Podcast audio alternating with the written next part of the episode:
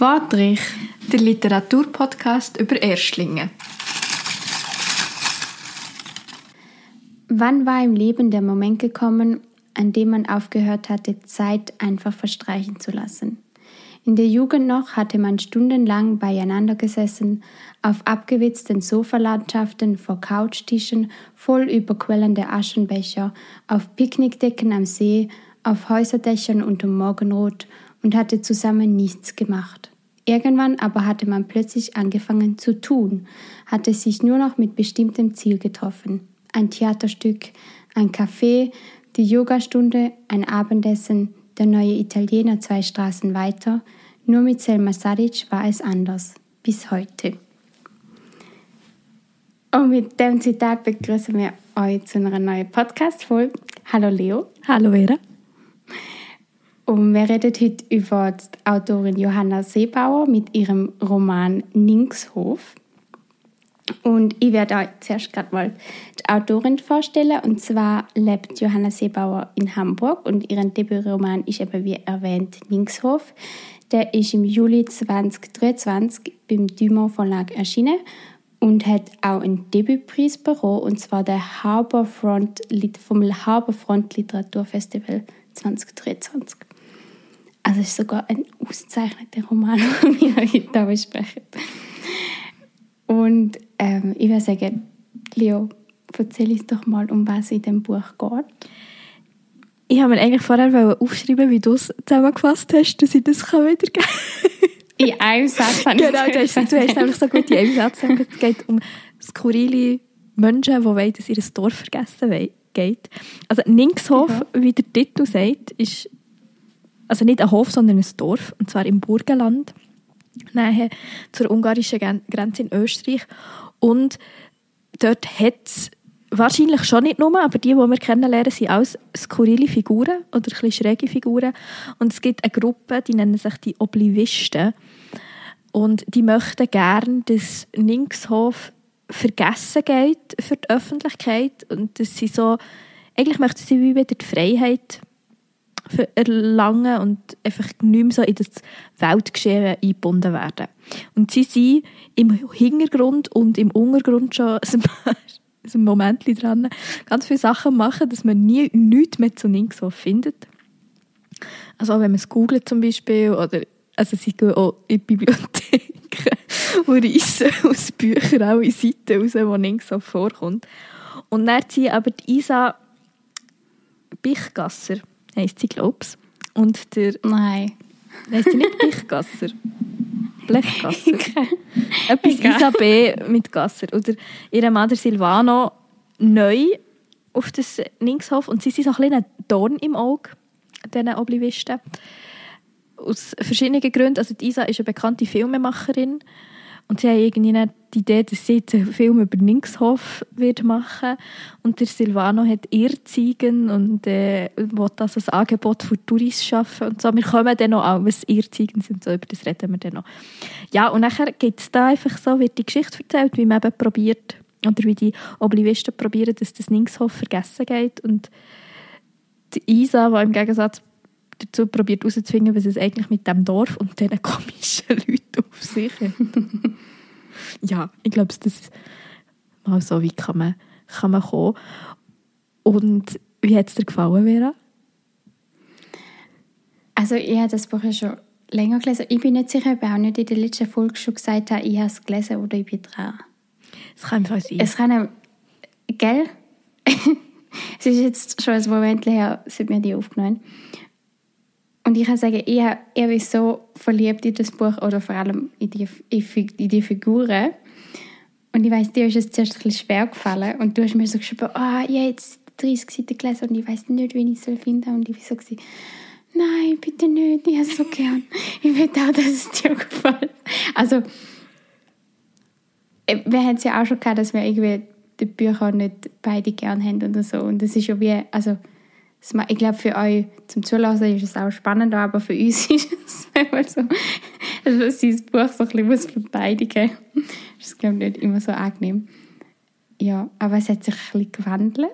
Es hat sich ein bisschen gewandelt. ist, also bei mir war es tatsächlich, gewesen, ich habe die 30 Seiten gelesen und ich glaube, es Fall gefühlt einen Monat lang nicht mehr weitergelesen.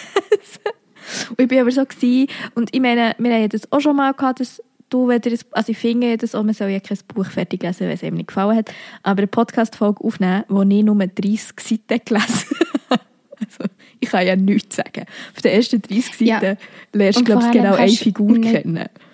Ja, und du kannst vor allem nicht viel sagen, weil es, es ist ja ein dickes Buch. Mhm. Also bei einem anderen Buch, das vielleicht 100 Seiten hat und du hast 30 gelesen, ist es etwas anderes.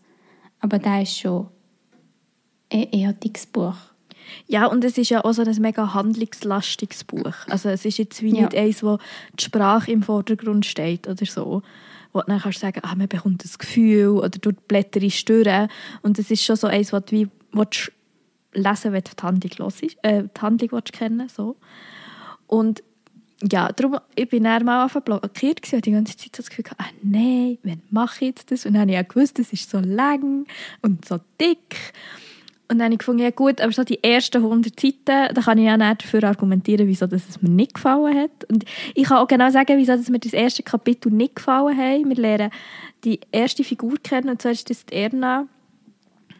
Rodibel. Rodibel. Die Erna Rodibel ist fast 80-jährige Frau, die im ersten Kapitel geht es dann irgendwie so um die Beziehungen mit den anderen älteren Frauen in diesem Dorf.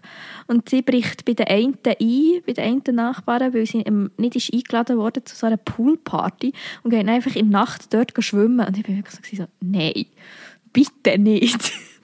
Ich ähm, habe das schon so cool gefunden und du bist so, nein. Ich glaube, sie hat es manchmal so nicht so mit diesen... Ja, ich weiß, aber ich glaube, sie hat es manchmal einfach nicht so mit diesen skurrilen Figuren. Ja. Oder ich bin auch so, so also ich weiß nicht, und was mich halt wirklich auch dann mega genervt hat, es wird im ganzen Buch, weil sie, außer sie reden miteinander, aber sonst wird immer der Vor- oder Nachname genannt. Und bei diesen alten Frauen habe ich völlig das Gefühl, ich bekomme keinen Überblick, wer die sind. Ich, irgendwie heissen sie auch alle gefühlt ähnlich. Ich glaube, so ein Gefühl ist. Und die sind eigentlich alle gar nicht so wichtig, außer Erna.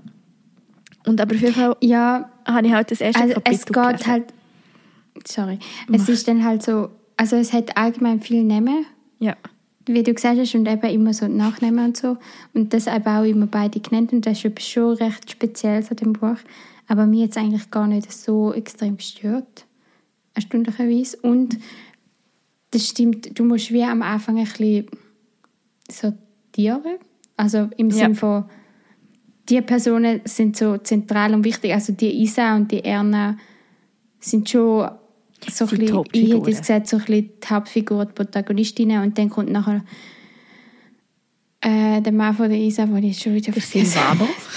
Danke.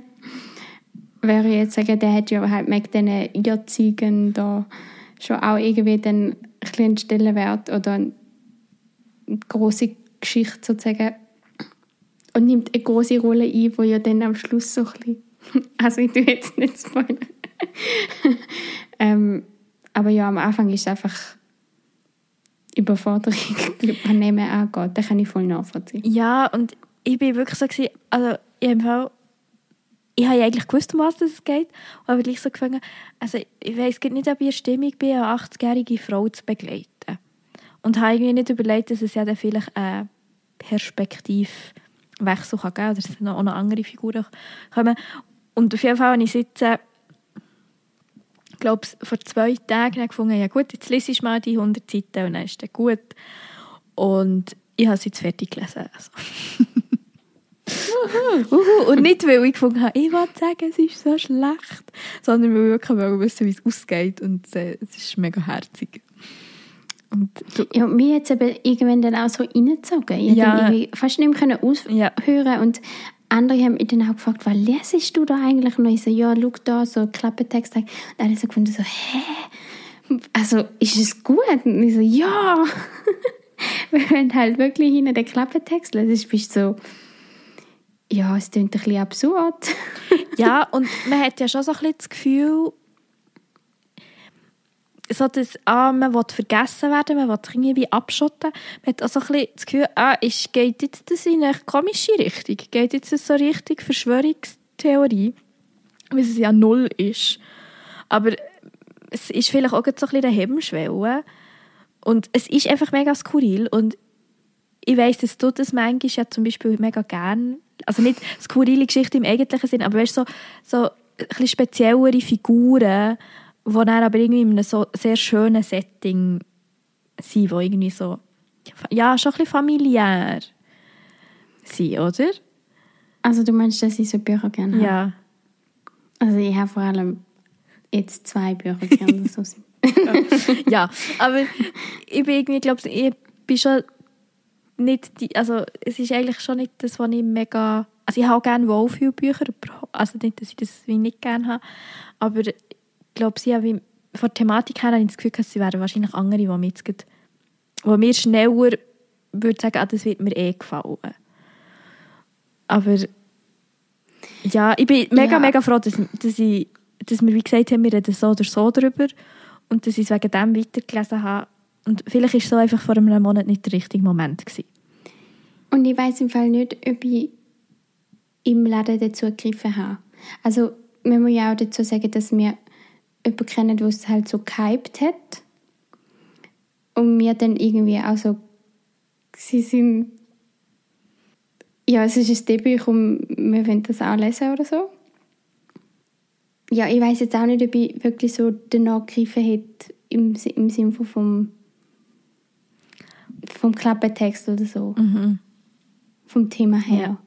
Weil es, äh, du verstehst es ja irgendwie schon nicht so ganz, um was es jetzt genau geht oder so. Ja, das stimmt. Aber vielleicht können wir ja eben so ein bisschen, noch mal ein bisschen mehr, um was es geht und wer die Figuren aussehen. Weil man muss ja vielleicht, das können wir ja schon vorwegnehmen, so à la Worldbuilding hat sich die Autorin da also äh, äh, etwas mega Tolles erschaffen. Und ähm, also wir können es vielleicht auch vorwegnehmen, also die Irrziegen. Und mir fällt es übrigens sehr schwer, von Ziegen zu reden. Aber ich sage du kannst jetzt sagen Geiss. Ja, aber das ergibt eben auch keinen Sinn, weil es ist jetzt wie, ist ja ein Name. Die Irrziegen auf jeden Fall. ihr könnt nichts sparen, ihr müsst es nicht googeln, die gibt es nicht. Weil, also wir haben es gegoogelt. wir haben es gegoogelt, weil es gibt eine mega tolle Geschichte, dass sie eigentlich gehören die in die Gruppe von, oder in die Tierkategorie von wie Lamas und kommen eigentlich aus Südamerika und sind dann auf Italien gekommen. Und der Silvano wollte eben unbedingt hat irgendwie so eine Selbstfindungsreise gemacht in Südamerika und wollte jetzt unbedingt so Irrziegen züchten. Ja, und es gibt irgendwie nicht so viel von denen. es gibt nicht so viel von denen. Sie sind mega speziell. Und wir sind dann beide so gewesen. Also die Story an sich, woher die kommen und wie nicht die Indianer sind, so, es klingt alles so real und du hast so das Gefühl so, ah ja, da gibt es sicher. Und dann kannst du so googeln und dann kommt halt nicht. Also doch, es kommt etwas. Es kommt linkshof.at. Wo man ja auch schon das Gefühl hat, oh wow, das Dorf gibt es vielleicht tatsächlich. Ja, aber es stellt sich dann heraus, dass das einfach die Webseite ist von dem Buch, respektive es ist nicht einfach nur die Webseite von dem Buch, sondern es ist extrem gut, wie sagt man, dargestellt, designt, wie auch immer. Weil es wirklich so ein bisschen aufgebaut ist, auf die Webseite ist von dem Dorf. Dann hat es so Zeitungsartikel, so, ja, alte 80-jährige Frau spricht Nacht beim Haus ein, dass sie kann beten oder ähm, aber dann irgendwie ein Artikel über die Geister mitzugehen, noch Bildchen und Abbildungen und du bist so, oh, mega schön. Mit einem Interview hat es dort noch. Und dann hat es aber halt auch Zitate aus dem Buch. Aber es ist mega, mega liebevoll gestaltet, das muss man einfach schon sagen. Und auch ja, und wir haben ja also vorher schon darüber geredet, es ist mega gutes Marketing eigentlich. Wahnsinnig. Und sie hat sich mega viel überlegt. Auch, sie hat sich wahrscheinlich überlegt, boah, es gibt so Menschen wie du und ich, die finden, oh, wir können das mal googeln. ja, weil es ist ja wie nicht in der, in der also logisch ist es fiktiv, aber es ist ja in der realen Welt. Also, und manchmal gibt es ja Bücher, die bewusst sagen, man sagt nicht, wo das es spielt oder so. Und dann gibt es Orte oder Bücher, die an einem Ort spielt, wo es halt auch gibt. Und hier hat sie ja das Ninkshof schon erfunden. Und also bei Tier finde ich es jetzt recht schwierig, Tier zu erfinden. Also, dass man dort eine plausible Geschichte hat und ja, dann, es, es, wird auch immer so geredet, einfach mal, sie stinken, glaube ich, mega und sie sehen auch Ja. recht grusig aus und dann will man Die schon so halt so schauen. irgendwie so lange Haare oder so. Genau, und dann will man ja die, die schon sehen, die Geissen. Und Ja. darum googelt man sie dann und kommt dann auf die Webseite und denkt so, ah gut, nein, das gibt es ja nicht. Ja, und wenn ich jetzt gerade auch noch gedacht habe mit dieser Webseite, ist ja, also im Buch geht es ja eben darum, dass sie wie dass das Dorf wie nicht mehr existiert. Für die Öffentlichkeit. Also für, Für alle, die nicht in diesem. Dorf Also so, ja genau, also eben im Sinn von, dass man nicht kann googlen oder nicht kann auf der Karte nachlesen oder nicht in der Bibliothek Geschichten kann nachlesen Und aber wir gehen sie ja dann go googlen und finden etwas dazu, aber es ist natürlich halt dann fiktiv. Aber da ist ja genau dann auch wieder eigentlich wieder ein Thema, dass sie halt dann wieder aufgerückt und finden, ah ja, wir gehen, also in der heutigen Zeit kannst du ja alles go googlen. Ja. Und sie bedient das ja dann gerade. Also es ist eigentlich schon, ich finde das schon ziemlich cool. Und ja, dass sie sich die Mühe gemacht hat, sozusagen. ja, und es hat ja auch das Dorf, also es wird ja eine ganze Geschichte, oder so, es gibt eine Legende, wie das Dorf ist gefunden worden, weil das hat, ist dann ta- tatsächlich ganz lange abseits von allem, von allem, was man kennt hat, irgendwo im Schilf. Und, und die Gesicht finde ich also wirklich absurd. Also klingt so, als also es ist irgendwie in einem Sumpf. Ist Das in einem ist in einem Sumpfgebiet. Sumpf und irgendwie die, die Häuschen sind auf Stelzen oder so. Und dann haben sie den Sumpf irgendwie ausgetrocknet und dann ist das, Ja, und das Dorf gefunden Also worden. weißt du, das... Ja... Und sie haben so nichts hä, davon wieso gehört. hat man das vorher nie gesehen?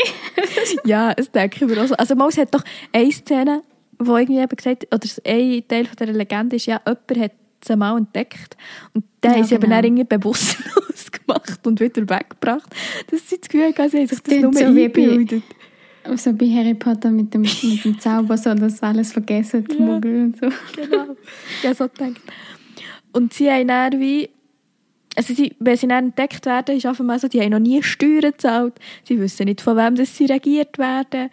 Und es ist mega absurd und Ja, und- denkst du so, ja, aber ich meine, wenn du jetzt völlig ab vom Schuss bist und keinen Kontakt hast, logisch weisst du nicht, was Steuern sind. Weil Steuern hat irgendjemand, oder hat man als Gesellschaft gesagt, wir führen das ein. Und wenn du das halt nicht einführst, dann hast du es einfach nicht. Und dann kennst du es auch nicht. Ja. Und sie haben halt auch wie nicht den Bürgermeister oder so etwas. Und ist es nicht, habe ich das jetzt falsch in Erinnerung, aber ist es nicht auch so ein bisschen matriarchatmäßig? Ja, das ist auch, es wird gar nicht genau aufgelöst. Es ist nur so, dass Nein, nein. etwas, wo, aber der Begriff fällt, weil es ist so, dass die Männer in diesem Dorf, also auch in der Realität, also äh, auf der Ebene von Isa und von Erna und so, die Männer nehmen bei Hochzeit den Namen von Frau an Ah, ja, und genau. hängen aber immer das ER hinten dran. Ja. Also, wir haben nicht Darum Erna... ist es ja so wichtig, dass man die Nachnamen kennt. Genau, weil dann Erna Rohdiebel und dann heisst dann, er hat, ihr Mann hat dann geheißen Rohdiebeler. Und es gibt aber die Namen, was mega absurd wird, wo sie eh schon auf ER enden. Also, dann heisst es irgendwie Gasserer oder so. Genau, und dort wird dann schon drüber geredet. Also das ist auch das, was Isa dann so interessiert, wie sie so findet, sie, hallo, also das ist ja mega untypisch, es sollten alle Leute, die irgendwie mit Sprache arbeiten oder SprachwissenschaftlerInnen, sollten doch das interessieren, das sollte auch alle SoziologInnen interessieren, wieso hat noch niemand zu diesem Dorf geforscht? Und sie ist ja eh so ein bisschen projektlos und orientierungslos und sie probiert dann halt so ein bisschen zu recherchieren, was dem einfach auf den Grund gehen nicht mehr, weil sie einen Film möchte drehen sondern einfach, weil sie sie interessiert. Ja, und weil sie eine Beschäftigung suchen. Ja. Also sie, sie sind halt aus der Stadt, also Wien, habe ich jetzt Ja. einfach immer angenommen. aber- das ist Wien, ich glaube schon. und sind halt aufs Land und ja, sie, sie muss sich wie in dem Dorf zurechtbringen und braucht wie eine Aufgabe, weil ihren Mann ja die Geiss hat. Ja, und er hat ja, er ist ja wie, also er ist der, der unbedingt aufs Land hat wollen. Und Ja. sie ist eher so, sie- hat ganz erfolgreiche Dokumentarfilme gemacht und man aber einfach wie nicht mehr, äh, hat auch Also psychische auch Probleme. Genau. Ich glaube, sie hat auch Diagnose Depression Und für sie ist das so, gewesen, ja, mal, wir machen das, das tut uns gut, wir tut äh, Ortswechsel gut. Und sie hat aber dort nicht wirklich viel zu tun. Und der Mann findet auch sofort Anschluss, also so mit gewissen Leuten. Und sie halt wie nicht. Und sie hat dann so das Gefühl, sie möchte, ich, habe das Gefühl, dass sie dort ankommen kann, muss sie so Geschichte kennen von diesem Ort. Und sie probiert die Geschichte herauszufinden und stößt aber halt mega auf Ablehnung. Also ich glaube, weil die Leute eh schon so ein bisschen eigen sind und irgendwie manchmal nicht ganz daraus kommen, wieso dass sie das wissen wollen. Und sie geht zum Beispiel auch mal mit dem Bürgermeister reden und der ist darum auch so ein Obli Oblivist, der ja möchte, dass Ningshof vergessen geht. Und der hat mega fest Angst, dass sie auf einmal eben Film über Ningshof dreht.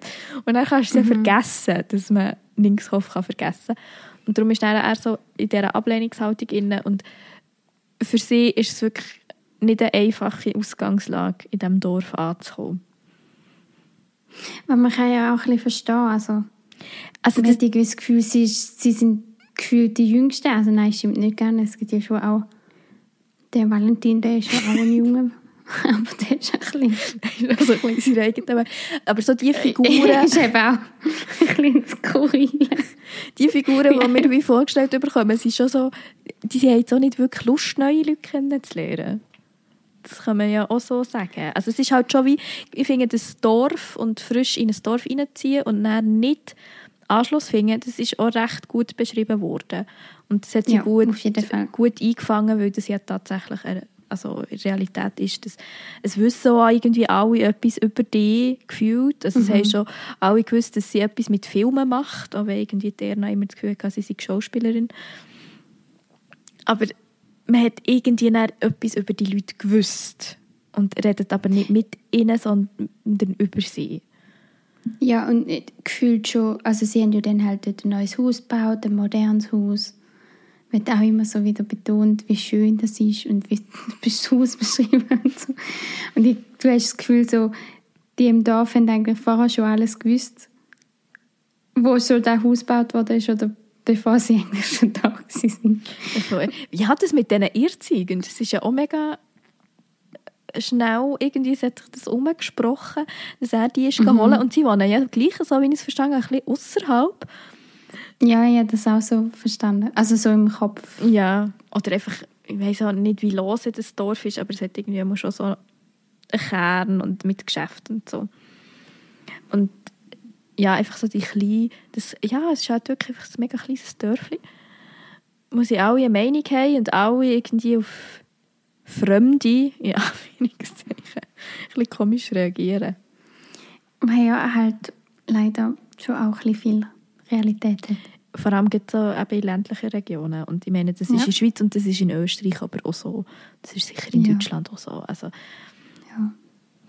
Und das haben halt auch alle so ihre Routinen und kennen sich alle schon ewig und das wissen alle die und die und äh, der und der macht das und der ist einfach auch komisch und den lassen wir sein und dann kommen wie sie so dort neu rein ja, und sie muss dann da ihren, ihren Platz finden.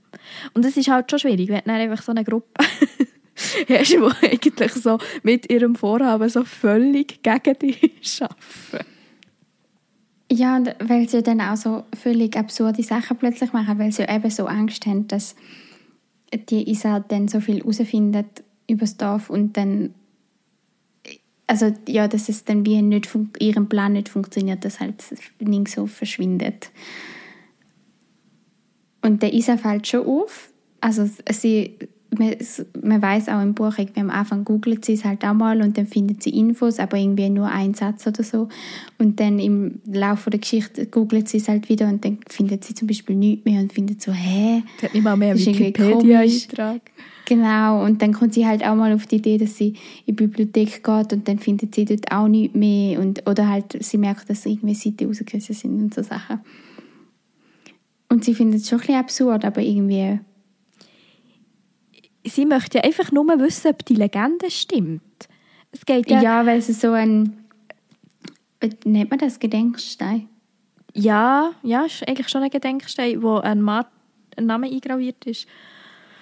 Und es heisst irgendwie etwas Dass mit die Großes vollbracht hat. Ja. ja und sie möchte einfach nur wissen, wer das ist und kennt, es heisst auch irgendwie, ah, der Leitspruch, ich bringe es immer durcheinander, einer ist irgendwie Freiheit, der Nixhofen, äh, Hofen, der Nixhofer, irgendetwas mit frei, also irgendwie so die, die Freiheitsthematik, die dort auch schon wie aufkommt. Und sie möchte das, glaube ich, wirklich einfach herausfinden. Sie will gar nicht mehr wissen und findet es auch einfach komisch, weil das alles verschlossen bleibt. Und ich meine, die Oblivisten, man kann vielleicht so sagen, also die Oblivisten sind es klingt nicht so, als wäre das eine mega Bewegung. Es sind einfach drei Leute. Beziehungsweise die Erna, das kann man ja schon mal spoilern, die Erna arbeitet dann dort mit. Und also, also sie wird fast ein bisschen dazu gezwungen. nicht nur fast ein bisschen dazu gezwungen, ihre kriminelle Energie dort einzusetzen. Und die sind eigentlich, also es gibt eben den Sipsep, das ist so eine, das ist eigentlich die skurrilste Figur wenn man so überlegt. Das ist so ein sehr Aber alter man Mann. weiß auch nicht viel. Man weiß wirklich nicht. Er ist sehr alt und er ist auch so, schon sehr lang sehr alt. ich muss es jetzt mal so Das formulieren. Gefühl 200 Jahre. Für 200-jährig. Was er, er sagt eigentlich auch nicht mega viel. Ich weiß auch nicht ganz genau, wieso dass er da voll dabei ist. Dann gibt es eben den Bürgermeister, der einfach wie das Gefühl hat, nach ihm will niemand mehr Bürgermeister sein und darum wäre es einfach am einfachsten, wenn man halt nicht mehr, also wenn es wie nicht mehr gäbe, dann bräuchte es ja vielleicht auch keinen Bürgermeister. Und auch so die Verpflichtungen, Ja, die damit wir kommen. halt, genau, müssen wir nicht so all die Feste machen und so, wie es in den Nachbardörfern gibt.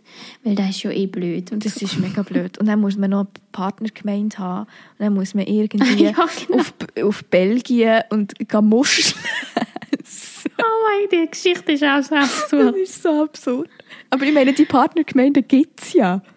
ja, ja, klar. Das ist, darum ist sie einfach so eine tolle Geschichte. Und äh, der Valentin, das ist eben eigentlich der Jüngste. Dort weiß man auch nicht genau, wieso dass er da voll dabei ist. Aber er ist auf jeden Fall mega belesen, weil er stellt dann so ganze Theorien auf hinter dem ihrem Tun als Oblivisten und wirklich so philosophische Abhandlung darüber. Und man kann es so zusammenfassen mit, es ist laut Gesetz verboten, dass man einem Staat Österreich Land wegnimmt in dem Sinn. Und darum wollen sie nicht einfach wie ihre Unabhängigkeit erklären oder so. Das würde ja auch viel zu viel Aufmerksamkeit erregen. Sondern sie wollen einfach vergessen werden. Weil wenn sie vergessen werden, können sie ja nichts dafür. Weil sind ja dann die Schuld, die sie vergessen. Und sie machen halt dann eben ganz viele Sachen, dass äh, er ist da das Internet irgendwie machen, dass man eben nur auf so, dass man keine Suchanfragen mehr, dass es nicht mehr anzeigt von Linkshof und dann sind sie auch am schauen, dass man gegen die Touristinnen, vor allem gegen die, die Ve- Velo fahren, kann vorgehen kann. Und dann tun sie so Güllegestank ist eben- so, zuerst so gehen sie, glaube ich, wirklich regelmässig Gülle ausleeren und dann haben sie eine Maschine, dass man das machen kann, dass sie halt so, die denken so, mit oh, Bewegungsmelder und Genau. verzögern und so. Und ich so, oh fuck? dort wollen wir nicht mehr durchfahren und sie tun irgendwie alle Strassenschilder abmontieren und so. Mhm. Und das funktioniert ja, also sie sind ja schon recht erfolgreich. Am Anfang, sie zählen ja auch auch lang, immer so Tage, wie lange das sie es schaffen, dass sie nicht in den Medien genannt werden und so. Und das ist eben wirklich für die Isa halt schwierig, weil sie hat einfach die Fragen und möchte die wie so klären. Und für die Oblivist ist aber die Isa das Problem, weil sie eben die Fragen stellt. Also sie sind so ein bisschen Kontrahenten, wenn man das so kann nennen Oder GegenspielerInnen. Ja, und aber auch, also sie reden zwar miteinander, aber hast das Gefühl, sie reden halt eben nicht miteinander. Mhm. Also, weil Isa sagt ja einmal schon, hey, ich will keinen Film machen, aber sie glauben ja ihr irgendwie nicht und sie können ja auch aber nicht von ihrem Vorhaben ihr erzählen, weil sie gehört ja nicht dazu und sie haben ja Angst, dass sie alles durcheinander bringt und so. Und irgendwie, also, manchmal denkst du einfach so, ja, ihr könnt auch einfach die Wahrheit sagen. Dann wäre das Problem gelöst. Tut einfach Nein, nein, ich meinte- ja, ja. Ja, und für die Isa wird es ja irgendwann dann auch scheiße, dass sie, sie findet ja dann fast nicht mehr heim irgendwann, Sie ist nicht zu umgehen. weil sie einfach irgendwie die Abzweigung nicht mehr findet, weil es halt dunkel ist in der Nacht und sie von der Stadt heimfährt. Und ja, ja, gell, sie dann Ja, ja. dann in Ungarn und läutet dann am Silvano an und sagt so, kannst du mich abholen? Und er sagt, du doch einfach das Navi eingeben. Und ich meine, das ist schon beeindruckend, dass du einfach einen Ort nicht mehr im Navi findest. ja, das ist schon richtig crazy. Ich weiß nicht, ob man das kann. Das ist bei dieser ganzen Zeit, bei all diesen Sachen, die ich gemacht habe, habe ich mich fast schon so gefragt, könntest du jetzt das das, machen? Bis wenn... Also es kommt natürlich auch darauf an, welche Instanzen involviert sind. Weil zum Beispiel auch, dass die Strassenschilder sind abmontiert worden, das wird ja dann schon irgendwie bei Gemeinde weitergeleitet. Und er als Bürgermeister macht halt dann einfach nichts, dass die ersetzt Ja. werden.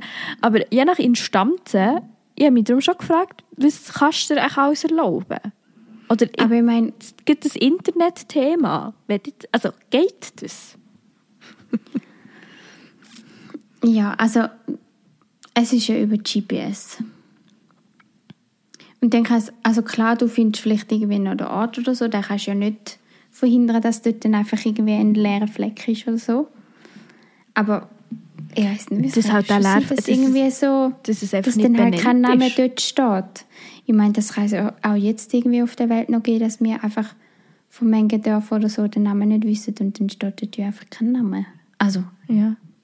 irgendwo im nirgendwo. Also äh, abgesehen davon, es hat ja manchmal auch mit irgendwie so äh, auch noch, also auch bei uns hat es ja manchmal auch so Probleme, wie, also jetzt schon mehr vielleicht im Land, wie irgendwie Strassennamen anders sind oder die Nummerierung ist manchmal bei Google Maps zum Beispiel anders oder in in einem Navi anders, als es in Realität ist. Und darum hat man auch so ein bisschen das Gefühl, es ist einfach nicht unrealistisch, was so passiert. Und der Grundgedanke von wegen, ah, es wäre noch schön, wenn wir wie so vergessen, also vergessen gehen im Sinne von, dass wir eben nicht mehr, nicht mehr Teil davon sind und so die Überlegung von wegen, ja, ihr glaubt ja irgendwie halt an den Staat oder an die Globalisierung, aber man kann ja sich ja dafür entscheiden, halt dort daran nicht zu glauben und das existiert ja nur, weil wir eigentlich sagen, wir glauben daran und wir akzeptieren das. Und dann sagen, ihr könnt ja das schon machen, aber wir möchten das halt nicht. ja. Es ist ja, eigentlich schon eine spannende Idee und ein spannendes Konzept. Und es geht, aber ich, ich finde, es geht eigentlich überhaupt nicht in die Verschwörungstheorie Richtung rein, von wegen, wir wollen einen eigenen Staat gründen, sondern Ah, nein. sie nein, wollen einfach in Ruhe gelassen werden. Ja, sie wollen einfach ihre Ruhe, weil früher war ja das auch so. Gewesen. Unter dem Schilf. Also- Genau, im Sumpf. Es ist schon so wie so ein altes Volk, so die Pfahlbauer.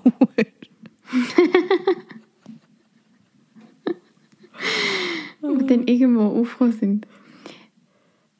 Ähm, ja, also wir haben es ja schon ein von, diesen, von vielen Figuren, die irgendwie miteinander reden, aber irgendwie gleich nicht. Und, aber es entwickelt sich ja dann gleich Freundschaften und sie haben sich dann gleich gern. Sie bekommen sich gleich gerne. Also, ich weiss- Also es, bei der Erna und der Isa ist ja so, Erna erzählt der Isa nicht, dass sie bei den Oblivisten ist, aber trifft sich gleich oft dann irgendwie mit der Isa und erzählt ihr ein bisschen Geschichten aus dem Dorf und so. was sie von ihrer Großmutter kennt. Und sie Genau. tut aber auch immer sagen, ja, das sind so Legenden, das sind so die Geschichten, die sie Ja. mir aber erzählt hat, bevor ich irgendwie bin eingeschlafen oder wenn sie eben mal etwas erzählt hat, hat sie so die, die Geschichten erzählt. Und sie kann aber auch nicht den anderen erzählen, dass einmal die Isa da ist, weil die wahrscheinlich dann das Gefühl haben, sie, sie ist jetzt mit denen unter einer Decke oder so.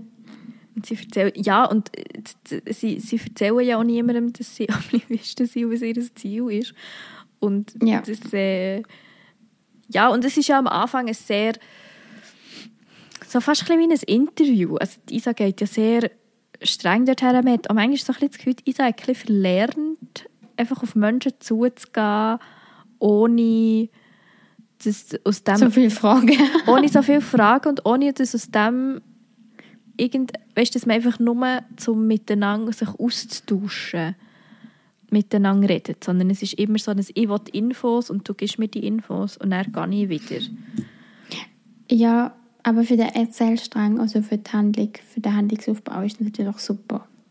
Logisch. Weil du als Leserin dann immer mehr erfährst dadurch.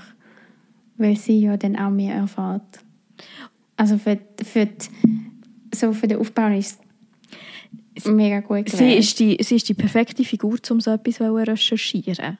Also so dem auf die Spur gehen.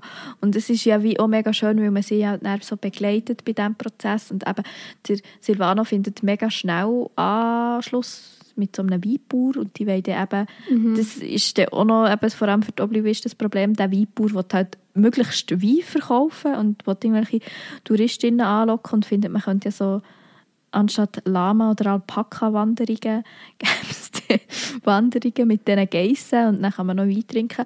Und der hat dort so sein Grüppli und das läuft wie von Anfang an und das muss man gar nicht so beobachten. Und Isa begleitet man halt, wie sie dann so die, die Infos bekommt am Anfang und man begleitet sie aber auch, wie sie mit ihrer Therapeutin über die ganze Thematik redet.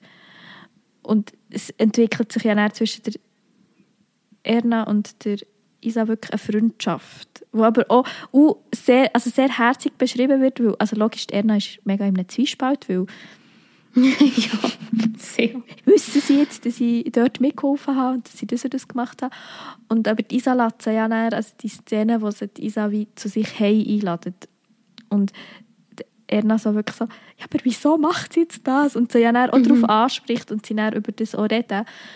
Das finde ich mega, mega schön. Und so wie auch ein kleiner natürlicher Verlauf, wie eben Freundschaft sich kann entwickeln kann, sondern dass du vielleicht nicht sofort privat miteinander mega connected, connected sondern dass man das Gefühl hat, wir wollen irgendetwas voneinander oder eine Person will etwas von einer anderen Person und dann sagt man, ah ja, komm doch mal zu mir heim. Und dann entwickelt sich wie die Freundschaft auch über Generationen hinweg. Das ist ja vor allem eigentlich sehr schön, dass sie ja wirklich einen großen Altersunterschied haben, aber gleich dann etwas zu reden haben. Also ja, es ist dann das Dorf oder Dorf Ja, aber das ist was darüber irgendwie... redet, aber es ist irgendwie so, ja. Ja, und Erna freut, also ich glaube, es ist ja, also es, so, was mir empfiehlt, die ältere Leute die eigentlich noch gerne so von, von ihrem Leben erzählen oder die zum Beispiel Ja. vielleicht Ja, ihre ja. Grosseltern oder an ihre Eltern sich erinnern und irgendwie Infos von ihnen erzählen. Darum ist das wie auch so eine schöne Ausgangslage. Und sie ist ja eh so eine so eine pfiffige, die irgendwie noch so das Gefühl hat, die ist noch so ein bisschen für alles, für alles Spass zu haben und die ist eigentlich froh, dass es nicht langweilig ist. Die ist froh, dass sich jemand für sie interessiert und dazu ist sie nett und hat ihr mal irgendwie geholfen beim Friedhof und äh, ist anständig und gleichzeitig ist sie halt auch noch bei diesen Oblivisten, weil das ist ja auch noch lustig. ja. also sie, Man hat wirklich das Gefühl, sie hat so nicht so viel zu tun, oder? ja. Sie Ja, hat recht viel mit dem zu tun. Also du hast einfach so das Gefühl, ja, Ja. ihr ist halt so ein bisschen, äh, nicht ein langweilig, aber sie passt ja schon auch nicht so zu den anderen älteren Frauen. Sie wird ja dort schon auch ein bisschen ausgeschlossen und ist nicht Teil von dieser Gruppe. Mhm. Und bei den anderen ist sie jetzt halt ein Teil von dieser Gruppe, hat man das Gefühl. Und findet ja dann eben ihre Isa auch eine Freundin und jemand, der ihr zulässt. Und nicht nur Kinder, die Ja, einmal das pro stimmt. Woche anrufen. Stimmt, die sind ja auch noch. Die gibt es auch noch, es gibt so viel. Und Isa hat halt auch, das ist, bezieht sich ja auf die Selma von dem Zitat, das du vorher ganz am Anfang gelesen hast. Das ist ihre alte Freundin, die sie im Studium kennengelernt hat. Und die ist Künstlerin in Wien und sie schreibt dann ihre manchmal so WhatsApp-Nachrichten. Oder irgendwann ist die SMS. Weil sie ist ein Drogendealer-Handy. Das ist auch so absurd. Sie wird ja dann eigentlich auch ein so. Sie, eben, sie würde ja voll drin passen. Sie findet ja dann auch so, ah nein, Insta brauche ich nicht, ah nein, Smartphone Ja, brauche ich genau. nicht. Jetzt habe ich das Handy, wie, wie man früher das Handy hatte. Und das ist auch ein schöner Teil von dieser, von dieser Geschichte, weil abgesehen von dieser Freundschaft, die wie entsteht, hast du halt auch die Freundschaft, die schon besteht. Und zwar schon lange. Und die besteht auch weiterhin, auch wenn sie nicht mehr am gleichen Ort wohnen. Und sie beide schon so ein bisschen ihr eigenes Ding machen. Und sie haben aber wie gleich noch die Freundschaft und irgendwie, wo so gesagt wird, hey, also sie gehen sich auch besuchen und wenn, sobald es jemand sagt, hey, komm bitte, wegen was auch immer, ist wie sofort klar, ja logisch kommt dann Selma nach Ningshof. Mhm. Wo ich mir übrigens auch wieder gedacht habe, Oblivion hat einen recht schlechten Job gemacht, wenn man mit dem Zug nach wie vor bis nach Ningshof kann fahren kann. Das ist ein anderes Thema. Und der Zug immer noch dort halten. der Zug immer noch dort halten. Ja, sie sind eher ein bisschen auf die Straße fokussiert gewesen. Der Zug Ja. ist nicht so Thema. Vielleicht kommen auch nicht so viele Züge. Und es kannst natürlich kein Gleis abbauen. ja, das ist eigentlich nicht schwierig. So Du könntest höchstens den umleiten. Bahnhof abbauen. Oder umleiten, ja. Das Das Nachbardorf. Das wäre auch gut. Und das ist aber, finde ich schon, wirklich auch eine schöne Komponente, die Freundschaft. Und es gibt, es, man erfahrt auch ein bisschen darüber, wie sie sich kennengelernt haben und wie sie sich kurzzeitig auch entfernt voneinander haben und dann wieder zu- zueinander gefunden haben. Und das zeigt auch so die Höhen und Tiefen einer Freundschaft und dass man das aber dann auch überstehen kann und auch zusammen kann wachsen und das ist ja manchmal, wenn Freundschaften ein bisschen, in einer Krise sind, das vielleicht auch einfach mit den Lebensgeschichten der Figuren zusammenhängt. Also dem, konkret es geht darum, dass Selma also das heißt, Isa findet, Selma sollte unbedingt Kunst studieren und Selma hat Ja. aufgrund von ihrer Familiengeschichte sich das wie auch nicht so erlaubt, dass sie das könnte wollen. Und dann halt auch sehr, das, ja, manchmal werden wir ja von Freundinnen so mit der Realität konfrontiert und können nicht direkt mit dem umgehen und gehen dann einfach mal auf Abwehr und sagen, jetzt brauche ich Distanz. Und das fasst wie mega gut zusammen. Und dabei ist, man kann, ich habe das Gefühl, ich kann so lange über das reden. Und dabei ist so ein kleiner Nebenstrang von dieser Geschichte. Also, Fre- Freundschaft von, von der Isa und Ja. Selma. Ja, aber sie ist ja gleich... Also, weil Isa halt Protagonistin ist, oder oder wir sie jetzt wären so bezeichnen. Und die Selma auch eine wichtige Bezugsperson ist für sie, ist- halt gleich irgendwie wichtig. Oder wird es dann halt zum einem... Also klar ist es nicht Haupthandlung oder so. Aber... Ja, Und es sie ist ja redet- wirklich auch eine schöne Geschichte. Es ist eine schöne Geschichte und sie redet mit ihr mehr als, als mit dem Silvano, habe ich das Gefühl. Der Silvano Ja. ist in seinem Ziegen-Game drin.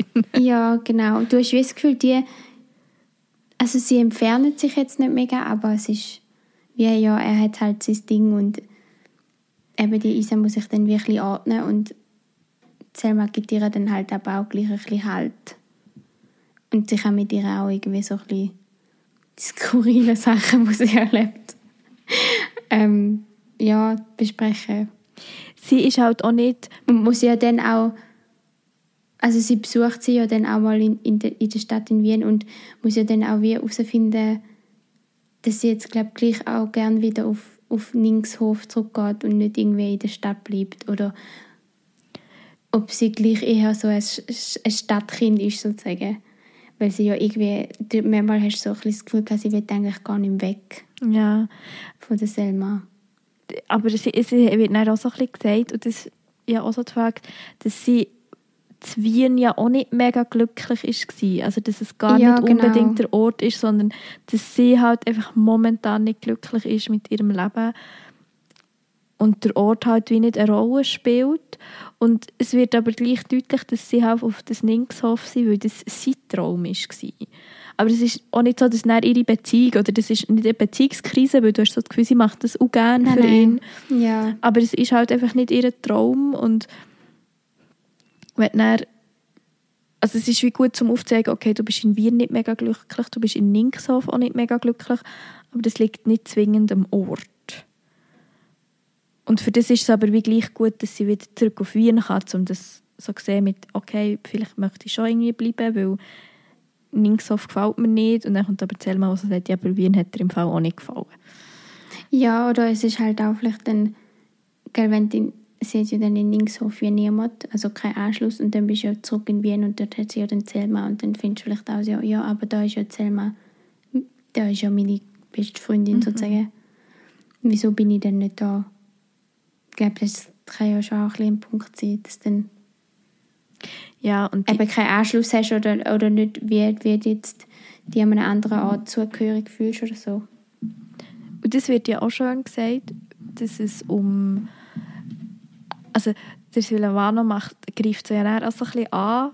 Das, ich glaube, das ist halt auch mit, Selma tut so wie nicht sie verurteilen und der Silvano sagt halt vielleicht auch, ja, manchmal, vielleicht ist es im Fall auch dein Problem, dass du nicht Teil von diesem Dorf kannst werden. Weil ich bin ja Teil von dem und wirft ihr das vielleicht auch ein bisschen vor. Und sie ist ja durch, das, durch, ihre, durch ihren Beruf als Dokumentarregisseurin sehr viel umgekommen und da gibt es auch so die Szene, wo er irgendwie so sagt, dass sie sich wie im Näheren halt viel mehr verschließt und irgendwie so sagt, die Frauen dann ich glaube, es war Ruanda, was sie irgendeinen Film gemacht hat. Dort sagt sie so, wie sie dort so aufgenommen wurde und so herzlich und so. Und dann er so, ja, aber vielleicht sind sie ja hier auch so herzlich, aber du gibst ihnen wie keine Chance. Und irgendwie hat er schon recht mit dem, was er wie sagt. Ich meine, es ist, aber gleichzeitig wissen wir auch, es ist einfach schwierig, in so ein Dorfkonstrukt reinzukommen, wenn die, Leute wie nicht wollen oder wenn sie mega skurril sind. Ja, oder eben, wie du gesagt hast, dass sie einfach die falsche Herangehensweise. Also, dass sie ja auch so eben so die Interviewart hat. und dann einfach so von, ja, erzähl mir jetzt mal so gefühlt mit dem Mikrofon von der Haustür steht. Und du weißt halt als Stadtmensch vielleicht auch nicht, das Dorf hat ja auch schon so Gepflogenheit. Es wird dir doch auch ganz am Anfang vorgeworfen, dass sie irgendjemand nicht grüßt hat oder irgendwie nicht gewunken hat ja, oder so etwas. wo sie irgendwie zum Beck geht oder so, ja. So die, die Kleinigkeiten, die sich ja auch so wie ein Lauffeuer bei allen äh, ver verbreiten. Und dann heißt ah, hast du gewusst, die hat das und das nicht gemacht. Und mhm. Das ist ja mega hochnäsige. Und es ist einfach auch schwierig, du begegnest dir ja nicht auf Augenhöhe, wenn du eine Gemeinschaft bist und es kommt jemand von außen, was sich, wo auf jeden Fall eine schwierige Art hat, sich in eine Gemeinschaft zu integrieren, sich vielleicht auch nicht mal unbedingt will integrieren, aber du einfach so bist, wir sind halt eine Gemeinschaft und sie ist ein Individuum. Und sie treten ja schon auch sehr wenig als Paar auf. Also, weil sie auch sagt, dass sie deine Geisse mich dort zurückhalten ja. absolut kann verstehen Ja, auf jeden Fall. Aber sie ist dann einfach durch das auch ja, eben, er, all die Anschlüsse, die er halt macht, kann sie dann wie nicht machen. Ja, also ich meine, er hat ja auch nicht zu allen irgendwie mega einen Anschluss, aber halt einfach so spezifisch. Also, was man gesagt hat, wir kommen so. zu einer Figur. ja, ja. Aber es gibt natürlich sicher noch mehrere, so die ganze Landwirt-Szene. Und er geht ja dort wirklich so voll auf. Und er hat noch auch seine genau. international genau. Kontakte. Oder du hast eben halt dann wie eine Aufgabe. Da ist ja, glaube ich, auch. Eine 24-7 Aufgabe, ja. hat man das Gefühl, mit diesen Geissen. Vor allem, wenn sie dann noch schwanger wird. Was ja eine Sensation ist. Man denkt, noch passiert das. Das tun wir jetzt nicht. Wir jetzt nein, nein, nein. Ja. Wir haben schon, schon viel vorweggenommen. Aber gleich auch nicht. ich finde, es gibt ganz viel, was dazwischen, dazwischen ist. Und ich finde, es ist jetzt auch, eben, ich habe es ja vorher am Anfang gesagt, ich finde, es ist ein sehr handlungskonzentriertes Buch. Es geht viel um Fall, Handlung ja. und es ist jetzt nicht eins, wo ich würde sagen, dass direkt die Sprache im Vordergrund steht, aber es sind sei es die Ausführungen zum Oblivismus oder eben, wenn es um das Thema Freundschaft oder so geht, es hat auch schöne Passagen mit mega, mega schönen Gedanken. Du hast ja eh noch einen vorlesen Ich habe eh noch einen vorlesen Aber die Frage also. ist noch, haben wir schon noch... Ah, ich habe, die, ich habe noch eine Frage an dich. Hast du eine Lieblingsfigur? Oh. Oh. Weil ich weiß es im Fall gar nicht. Ich glaube nicht. Hättest du eine? Also es ist jetzt ein bisschen... Tatsächlich, ich, ich habe auch nicht unbedingt eine. Und wenn schon, wäre es, glaube ich, die Tochter von Isa und von Silvano. Aber die kommt fast, die kommt nicht, fast vor. nicht vor. Nein, aber in diesen drei Szenen, die sie vor, vorkommt, finde ich so, das ist, ist noch eine cool. coole Pubertierende. aber, ja, das stimmt. Weil da die Oblivisten, die finde ich, die sind halt schon sehr, über die erfahren wir fast wie zu wenig. Ja, wenn, dann müsste es irgendwie Isa oder Erna sein, aber ich bin dann sowieso gewesen, ja, Erna ist zwar eine coole 80-Jährige, aber Sie ist halt einfach ein bisschen schräg. Ja, genau. Und ja, vielleicht wäre sie noch eher die Isa. Ja. Jetzt ist mir im Fall noch jemand in Sinn gekommen. Ich habe keine Ahnung mehr, wie er heisst, aber der Sohn von Erna hat doch einen Ja. Lebenspartner. Oder einen Ah, Ehemann. Und, Ja, der ist auch cool. und er ist ja die Szene, also eben die Erna tut ja bei ihren Nachbarn einbrechen, um zu schwimmen und erzählt es dann ihrem Sohn. Und der Sohn flippt aus. der Sohn flippt aus und der äh, Schwiegersohn geht, bricht dann auch in, ich glaube sogar in ein offizielles Bad ein. und macht das auch und schreibt ihr dann irgendwie in so eine Nachricht an, ja, du hast recht, das ist die beste Erfahrung und sie weiß noch gar nicht, um was das es geht und denkt so, was ist jetzt mit ihm wieder? Und das ist also halt auch wieder so eine Nebenszene, aber ich finde, ich so, der ist sehr cool. Der ist echt, der wird mega komisch, aber das stimmt. Vielleicht sind es gerade eben die, die Nebenfiguren, die irgendwie so noch spannender sind. sie sind vielleicht einem auch durch das, also, weil ich jetzt gerade über, überlegt, die Isa und die Erna sind einem gleich nicht mega nöch. Nein. Also es ist einem eigentlich keine Figur mega nöch und wenn es halt eine Rand- oder eine Nebenfigur ist, die so zwei, drei Mal vorkommt und lustige Szenen oder herzige Szenen hat, sind einem die dann nicht näher als die anderen, aber sie sind halt für das, dass sie nur so, wenn sie vorkommen, einem dann schon recht nöch. Und Isa und Erna sind also logisch erfahrt man über die Isa sicher viel, viel mehr als über die Erna, aber auch die Isa bleibt so ein bisschen verschlossen. Auch wenn man es, also auch aus Sicht der Mhm. Leserinnen. Also es ist schwierig. Es ist schwierig. aber man kann auf jeden Fall sagen, es ist eine Lesempfehlung. Und es Ja, ist eine Lesempfehlung, auch wenn man die ersten 30 Seiten nicht gut findet. Wenn man die erste Szene, das erste Kapitel erste nicht Kapitel, versteht. sie hören dann eher auf mit den komischen Namen. Also, beziehungsweise, nein, sie sagen immer noch die ganze Zeit alle Namen, aber es sind dann auch immer die gleichen. Ja, es konzentriert sich noch ein bisschen. Es wird ein bisschen einfach.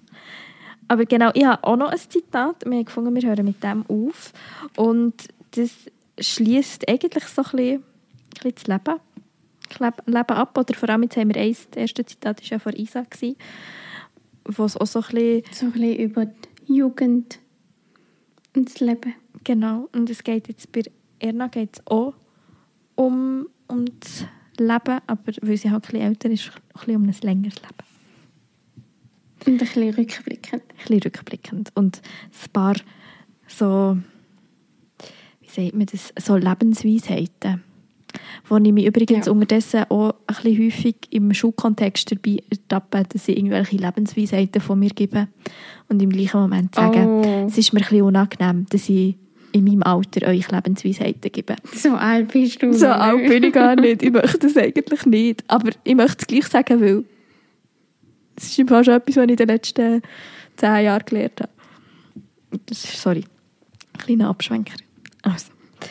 Und zwar heisst es, ähm, ja, es geht wirklich so um das Thema Leben. Und das heißt, als Mädchen hatte Erna Rohdiebel gedacht, Leben bedeutet, das feuchte Gras zwischen den Zehen zu spüren, früh am Morgen, wenn alle noch schliefen und der Tag einem noch ganz alleine gehörte. Leben bedeute die Wärme eines Katzenbabys auf dem Schoß und seidig weicher Germteig, der leise unter dem Geschirrtuch immer größer wurde. Als junge Frau hieß Leben ungetrübt lachen aus dem vollgegossenen Herzen, Arme in die Luft reißen beim Mitfahren auf Gepäckträgern, laut in die Nacht hineinschreien, bis die Lungen schmerzten, zerschmelzend zerschmelzende Glieder, die schönen Augen des Gegenübers, Haut an Haut, nachts in den See springen. Heute, als fast 80-Jährige, wusste sie, das Leben war ein Durcheinander, ein üppiger Strauß Wildblumen, in dem die schönsten und die giftigsten Blüten nebeneinander gediehen. Wortrich, der Literaturpodcast über Erstlingen.